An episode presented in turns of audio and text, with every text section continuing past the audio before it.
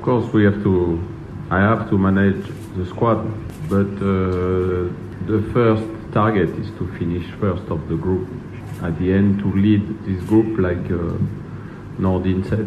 So this is the most important. After, you have to consider the next round, of course.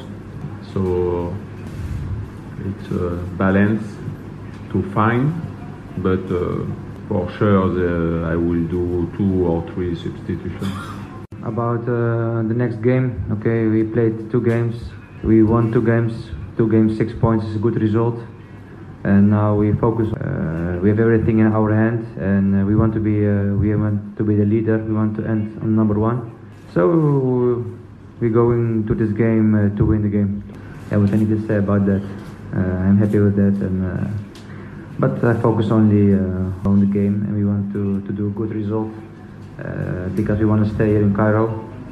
Uh, that's the most important now. Physically, you're okay? I have a little bit pain in my leg, but uh, we have two days less training, and then the coach decides.